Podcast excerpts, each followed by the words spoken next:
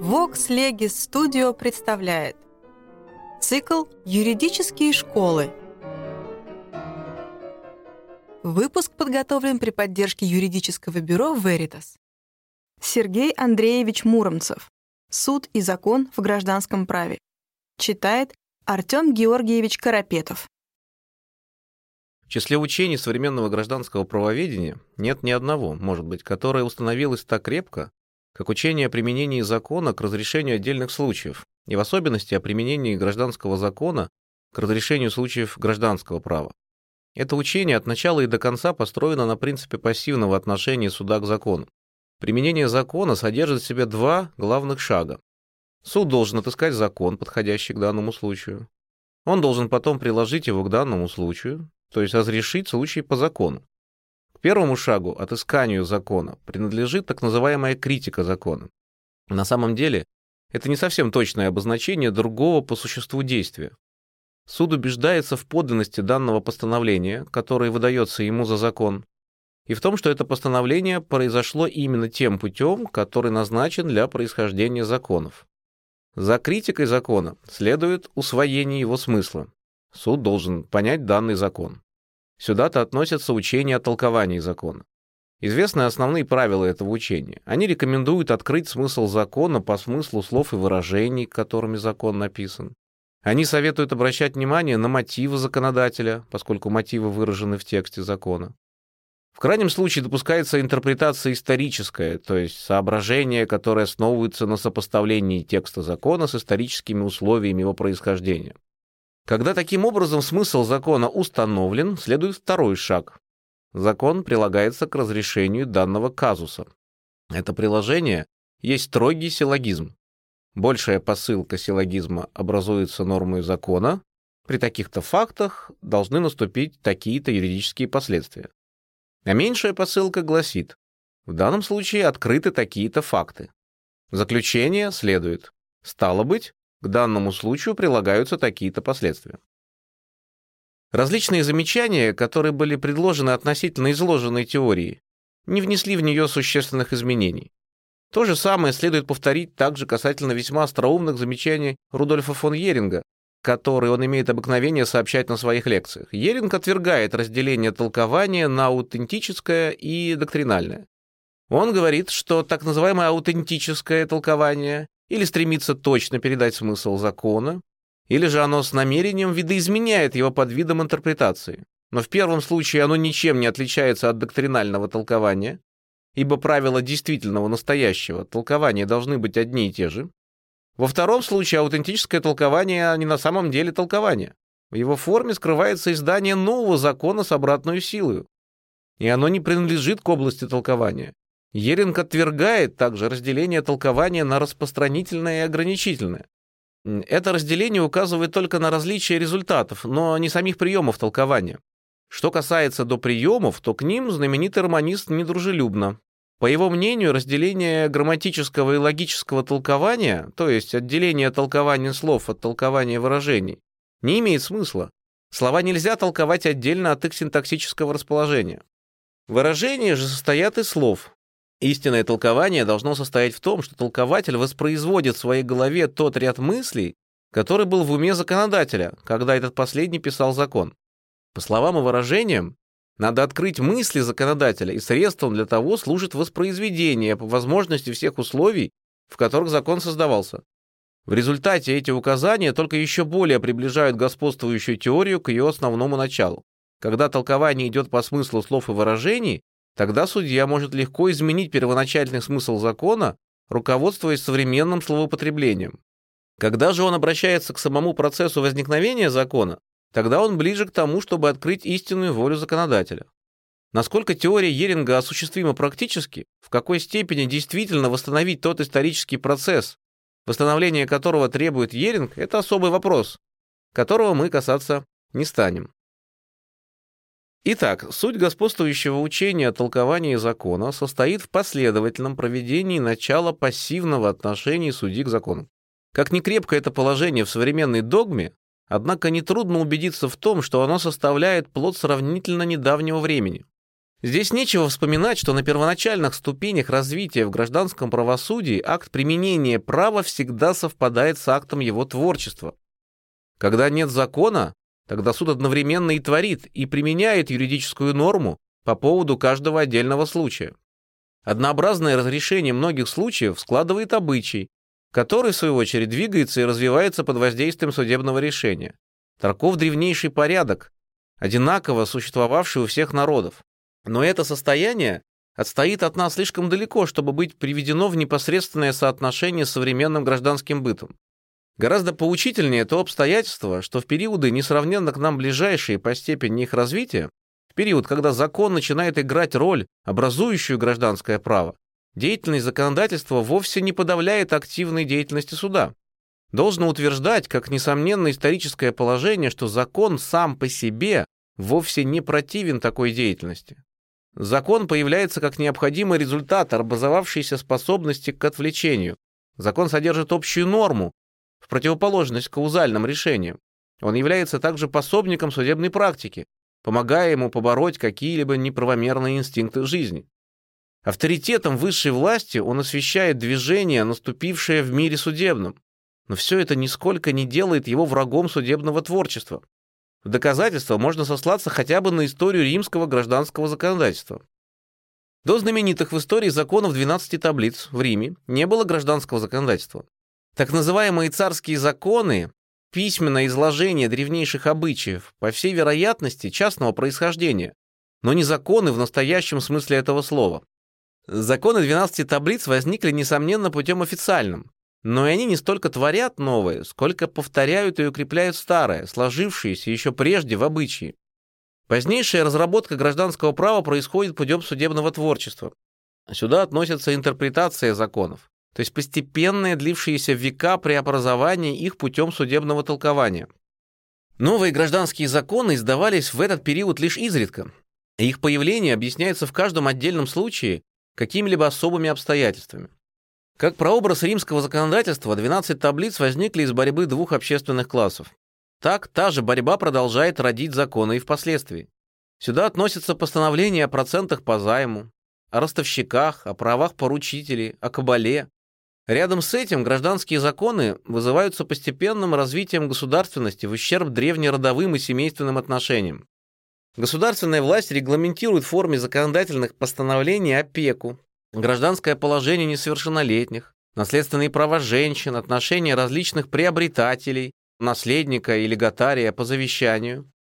Во всех остальных областях гражданского права, где развитие институтов не взволновывается влиянием социального неравенства, оно происходит путем равномерной работы судебной юриспруденции. Века за три до Рождества Христова начинается творчество претора и влияние его эдикта. Несмотря на размеры этого влияния, сами римляне отказывались признавать за эдиктом законодательную силу. В таком взгляде, несомненно, заключалось историческое недоразумение. Предовский эдикт совмещал в себе все существенные признаки закона. Он исходил от представителя государственной власти и содержал общие нормы, постановленные заранее ввиду будущих возможных случаев гражданской практики. Этот новый взрыв законодательной деятельности, перевернувший весь строй гражданского права, был вызван новым социальным преобразованием Рима. Первоначальному составу римского общества пришлось слиться с новым элементом – иностранцами, как некогда патрициям пришлось соединиться с плебеями. Но как скоро претору удалось водворить принцип равенства старых граждан с новыми пришельцами, так судебное творчество вступило во все свои права. Кому неизвестно, что новое преторское право развилось главным образом благодаря судебной юриспруденции что общие, часто неопределенные и обыкновенно не особенно полные указания преторского эдикта служили темой для обширного труда юрисконсультов, которые не только дополняли работу претора, но зачастую перерабатывали совершенно первоначальные постановления эдиктов. Судебное творчество римских юристов нашло свой конец не в нормальных условиях развития гражданского права, но в порядке вещей, который образовался с утверждением в Риме абсолютизма. Тогда начался и постепенно был доведен до конца ряд мер, направленных к подавлению высокого влияния юрисконсультов. Самый эдикт был санкционирован от императорской власти, и его сила была с этих пор результатом императорского одобрения. Недоделанное претором стало разрабатываться сенатом, послушным органом римского автократа. Юстиниан решительно запретил всякое проявление самостоятельности суда.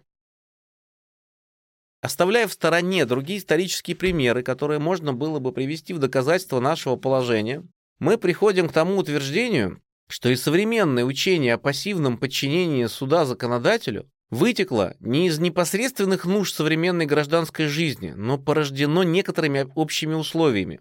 В сравнении с другими, более общими условиями развития гражданского права, эти условия обладают характером временным, превзошли до известной степени со стороны и в этом смысле должны быть названы случайными, побочными.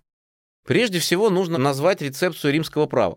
Долговременное подчинение чуждому праву, которое в конце концов путем усвоения стало своим, отучило юриспруденцию континентальной Европы от самостоятельного творчества. Сначала заимствовали из римского права, потому что действительно сами не могли придумать чего-либо лучшего. Потом же начали заимствовать потому, что отучились производить сами. К действию рецепции присоединилось в относительно новейшее время влияние теории разделения властей. Развитие абсолютизма и произвол судебной власти, непосредственно зависящие и от высшей власти, и от местной администрации, низкий уровень суда в качественном отношении, привели к особым требованиям относительно устройства судов. Стали требовать независимости суда от прочих властей. Обеспечение же от произвола усматривали и по тогдашним условиям вполне справедливо в строгом подчинении суда закону. Такое требование мы читаем уже у Бекона Веруламского, к концу же прошлого столетия оно стало общим достоянием всего просвещенного мира. В конце того же столетия обнаружилось влияние философского объективизма. Философы, а за ними юристы учили, что право есть непосредственное проявление духа народа, который выражается как в обычном праве, так и в законе. Если сословие юриста, взятое в своей совокупности, представлялось также выразителем этого духа, хотя и с натяжками, то каждый отдельный юрист, каждый отдельный судья олицетворял перед лицом народного духа, напротив, нечто произвольное. Сознательное творчество единичных сил было прямым посягательством на неизведанные глубины народного духа. Судья должен был преклониться перед юридическую нормою, которая происходила для него извне. Хотя школа учила главным образом об уважении к обычному праву, но так или иначе она все-таки способствовала не усилению самодеятельности суда, но ее умалению. В первой половине настоящего столетия видоизменившиеся условия политической жизни привели к тому, что и правительственная власть готова была поддержать сложившиеся направления. Требования теории разделения властей в той или другой степени всюду осуществлялись. Суд становился независимее, опасения относительно его деятельности, присущие прошлому столетию, могли бы исчезнуть. Но тогда возникли опасения с другой стороны, роли переменились. И вот когда философский объективизм путем переработки в духе Сталя и других становится опорой абсолютизма, высшая власть требует строгого подчинения суда закону, опасаясь свободной самодеятельности независимого суда. Нетрудно убедиться в том, в какой степени переменилось к настоящему времени положение всех перечисленных условий. Рецепция римского права может продолжаться и теперь с успехом и пользою, в качестве свободного акта юриста той или другой страны. Но об обязательном подчинении римскому праву как таковому, без критики и отступлений, не может быть и серьезной речи. Римское право до сих пор в состоянии сослужить службу в качестве авторитета и образца не без значения, но само признание его за авторитет и образец в каждом отдельном случае предполагает критическую работу юриста. Безусловное требование теории разделения властей отринуто давно самими представителями публичного права и в гражданском праве имеет тем менее смысла, что сама теория вызвана нуждами государственной, но не гражданской жизни. Время абсолютизма клонится к концу. Философский же объективизм сослужил свою службу науке, содействовал установлению идей закономерности исторических явлений, но теперь в науке воцаряется другое философское воззрение. Право представляется продуктом непрерывного человеческого труда. История права есть история того, как человеческие общества искали, и в той либо иной степени находили учреждения, содействовавшие развитию общественной жизни. Как тратились силы и как велась борьба на упрочение этих учреждений, когда они казались необходимыми, и на их неспровержение, когда была признана их негодность. В этой борьбе, что касается до гражданского права, суд есть естественная сила, не менее законодателя, способная руководить им. Она не устраняет законодателя совершенно. Есть области, где суд не в состоянии обойтись без его содействия. Но есть также такие области в гражданском праве, где наиболее жизни, наиболее развития можно достигнуть лишь путем судебного творчества. Не нужно говорить о падении всех исчисленных выше условий для того, чтобы доказывать неуместность существующей теории толкования закона в настоящее время. Если мы исследуем внимательно состояние гражданского права даже в период полного процветания теории и наибольшего влияния ее на умы, мы должны будем сказать, что на самом деле активное положение суда никогда не прекращалось совершенно. При крайней трудности открыть мотивы закона, историческую обстановку его происхождения, судья, если даже он усвоил господствующее учение в той форме, которую придает ему Еринг, по большей части не избежит влияния современного словоупотребления и таким образом растолкует закон прежде всего с современной точки зрения. Еще больший простор открывается для преустранения противоречий при пополнении пробелов закона. Общий дух закона, на который в этом случае указывают как на источник для устранения всех сомнений, больше всего порождает сомнений. Аналогия, которую рекомендуют как средство, на самом деле не совпадает с аналогией в смысле строго логическом. Истинная аналогия от сходного заключает к сходному. Юридическая аналогия держится менее определенных границ. На самом деле противоречие остается противоречием, а не полнота не полнотою, какие бы толкования им не придавались. Всякое заключение о том, что должно быть хотел сказать законодатель, но почему-то не сказал, Всякое такое заключение отличается фиктивным происхождением. Судья не открывает скрытые мысли законодателя. Вернее, он додумывает за него то, что законодатель не продумал. Еще более мы поймем истинное положение судьи, если припомним, что по господствующему учению он не подчинен исключительно авторитету одного источника права, закона. Рядом с законом рекомендуют ему обычное право и науку права, и право юристов, Следование этим источникам вообще не так ограничено, как может показаться с первого взгляда, и примеры его мы встречаем даже в нашей относительно бедной и неразвитой судебной практике. Между тем, вовсе не существует ясных и определенных правил, которые могли бы в каждом отдельном случае точно указать, при каких условиях надо следовать закону или обычному праву, или праву юристов. Судья должен выбирать между тем и другим до некоторой степени по своему усмотрению. Он не избежит при этом сравнительной оценки постановлений, идущих из различных источников. Он не избежит также влияния своих собственных соображений о справедливом, правомерном, должном. Относительно обычного права сама теория предписывает суду обращать внимание на правомерность каждого постановления обычая. Но эта критика правомерности есть на самом деле самая широкая оценка обычая в связи с тем законом, из духа которого черпается истинное представление о правомерности. Все вместе взятое объясняет нам, почему мы замечаем в судебной практике всех просвещенных стран, несмотря на строгое господство в ней теории, постоянную тенденцию изменять закон в духе его усовершенствования. Иногда эта тенденция достигает особенного развития, именно при плохом законодательстве. Но она не исчезает и там, где законодательство стоит на относительно высокой ступени развития. Всюду при издании кодексов повторялось одно и то же явление. Сначала судебное творчество как бы притихало, наступал период первого ознакомления с кодексом и, так сказать, примеривания его постановлений к обстоятельствам места и времени. Но по мере того, как обнаруживались результаты примеривания, суд подымал голову и принимался за разработку того, что не было сделано как следует законодателем. Если, оставив практику, мы коснемся идеалов в той или другой степени уже теперь доступных цивилисту, то мы должны будем сказать, что существующая практика служит только преддверием к осуществлению истинного назначения гражданского суда. Даже формальные принципы гражданского права не могут развиваться успешно без судебной самодеятельности. Самодеятельность есть способ выработки принципов, но она не предрешает их содержание. Всякий принцип сам по себе есть только общее правило, общая формула, которая получает жизнь, когда путем приспособления, именуемого применением, превращают ее в правило каждого отдельного случая. Это приспособление совершается судом, но и сам принцип вырабатывается тем же судом, с таким же успехом, как и законодателем. Ни в одной сфере обычаи не растут так быстро, требуя появления соответствующих юридических норм, как в сфере торговой, особенно близкой формальному отделу гражданского права. Только суд путем своего творчества в состоянии удовлетворять своевременно эту потребность. В области права неформального суду предстоит еще больше дела. Индивидуализм давно считается существенной принадлежностью справедливости. Индивидуализировать значит привести судебное решение в гармонию со всеми особенностями каждого отдельного случая. И так как ни один случай не похож на другие, то ни одно судебное решение невозможно хотя бы без капли творчества. Следуя норме, суд в то же время нечто прибавляет к ней, и только та норма выразит истинное направление правосудия, который сверяется с каждым новым приговором и видоизменяется сообразно с ним. Стремление к индивидуализму подрывает обязательное значение юридических норм и приближает гражданский суд к тому типу, главным представителем которого является суд присяжных. Как же следует вопреки господствующей теории определить то отношение, которое должно связывать судью и законодателя?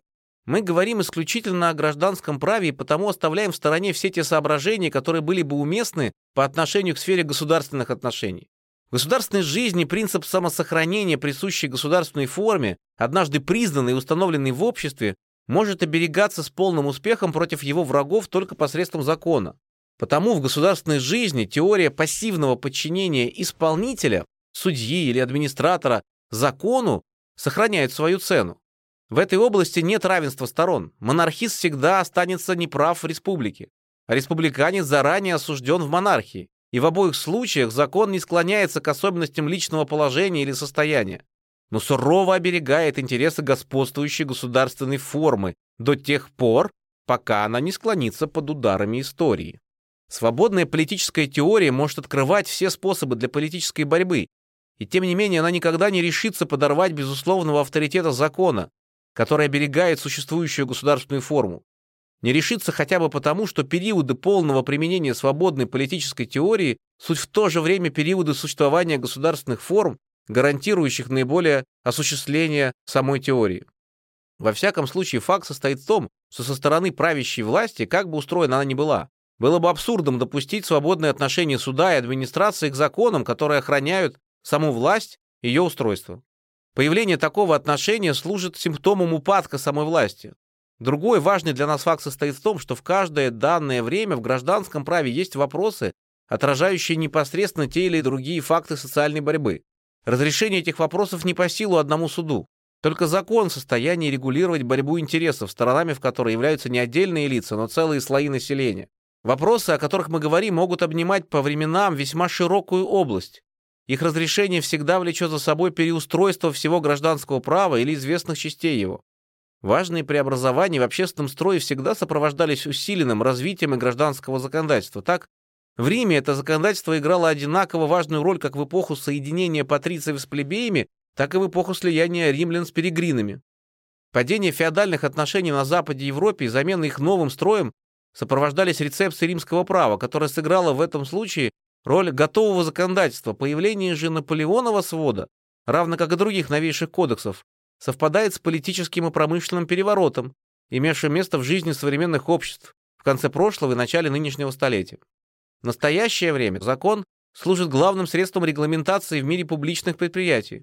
Он, конечно, свершит свое дело, когда пробьет час для коренного разрешения вопроса о судьбе четвертого сословия, но вопросами, которые разрешает законодатель, далеко не исчерпывается историческое движение гражданских институтов.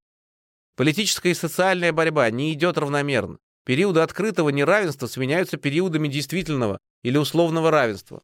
Внутри вновь сложившегося гражданского общества все равны до тех пор, пока не создастся или не почувствуется новое неравенство, или же пока не скажется нужда в расширении самых границ гражданского общества. В эти средние периоды относительно мирного существования открывается широкое поле для деятельности суда. Пережитая борьба оставляет общие указания, новые принципы, осуществление которых и дальнейшее развитие вверяется суду. Не нарушая наиболее общих оснований вновь сложившегося общественного и правового строя, суд работает над его мирным преобразованием и развитием.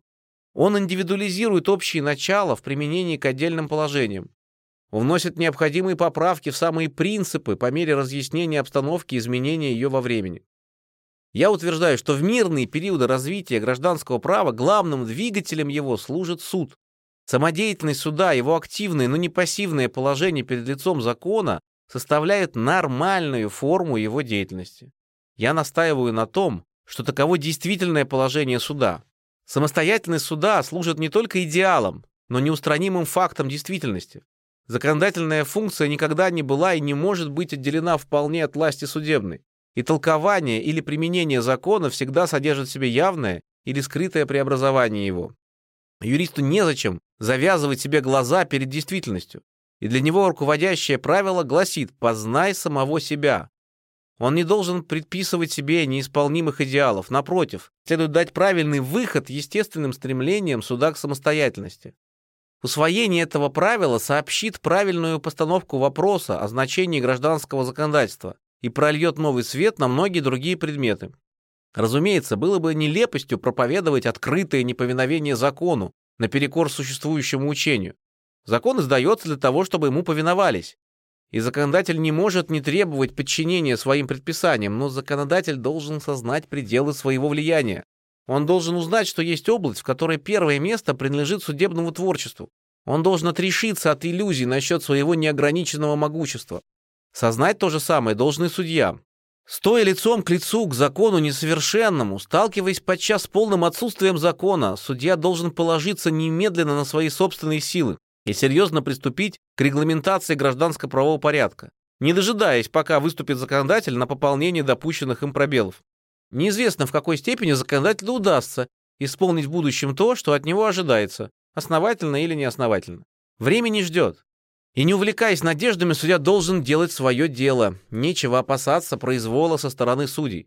Мы не улучшим суда, если будем твердить ему о пассивном положении вопреки собственной его природе. Напротив, усвоив себе ту мысль, что активное положение есть необходимая принадлежность суда, мы сочтем за нужное приложить все меры к его улучшению в качественном отношении.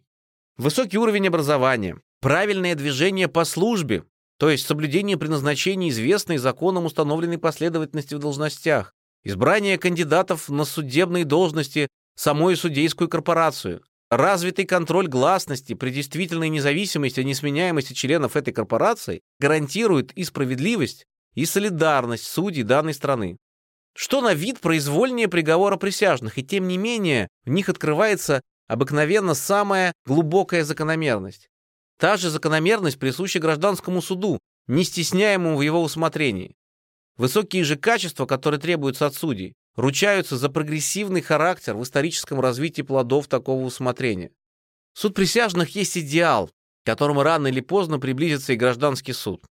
Закон, обычай, право юристов, общественные воззрения на справедливость и нравственность – все это авторитеты, которые неминуемо руководят судьей но которым он не подчиняется пассивно. Указания различных авторитетов беспрестанно расходятся, и суде приходится делать выбор между ними. Господствующая догма предлагает ряд правил на случай столкновения различных авторитетов. Эти правила не предполагают в суде живой, самобытной силы, и потому представляются негодными. Чтобы не предписывалось на случай столкновения закона с обычаем, в действительности из этих двух источников поборет в суде наиболее живучий. Суде придется произвести сравнительную оценку закона и обычая и в конце концов построить всю силу своего решения на собственном усмотрении. Он поступит так же, когда пред ним вырастет вопрос об отмене закона обычаем. Он последует тому же пути, когда столкнется с авторитетом науки. И законы, и обычаи, и наука регулируют гражданскую жизнь, но регулируют через судью, который один есть непосредственный творец гражданско-правового порядка. Они не могут обойтись без его посредства даже там, где наличные законодательные моды служат существенным условием для образования порядка.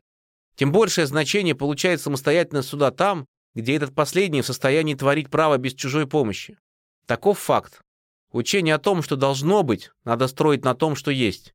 Нелепо в состав должного вводить невозможное. Юридический вестник, 1880 год, ноябрь.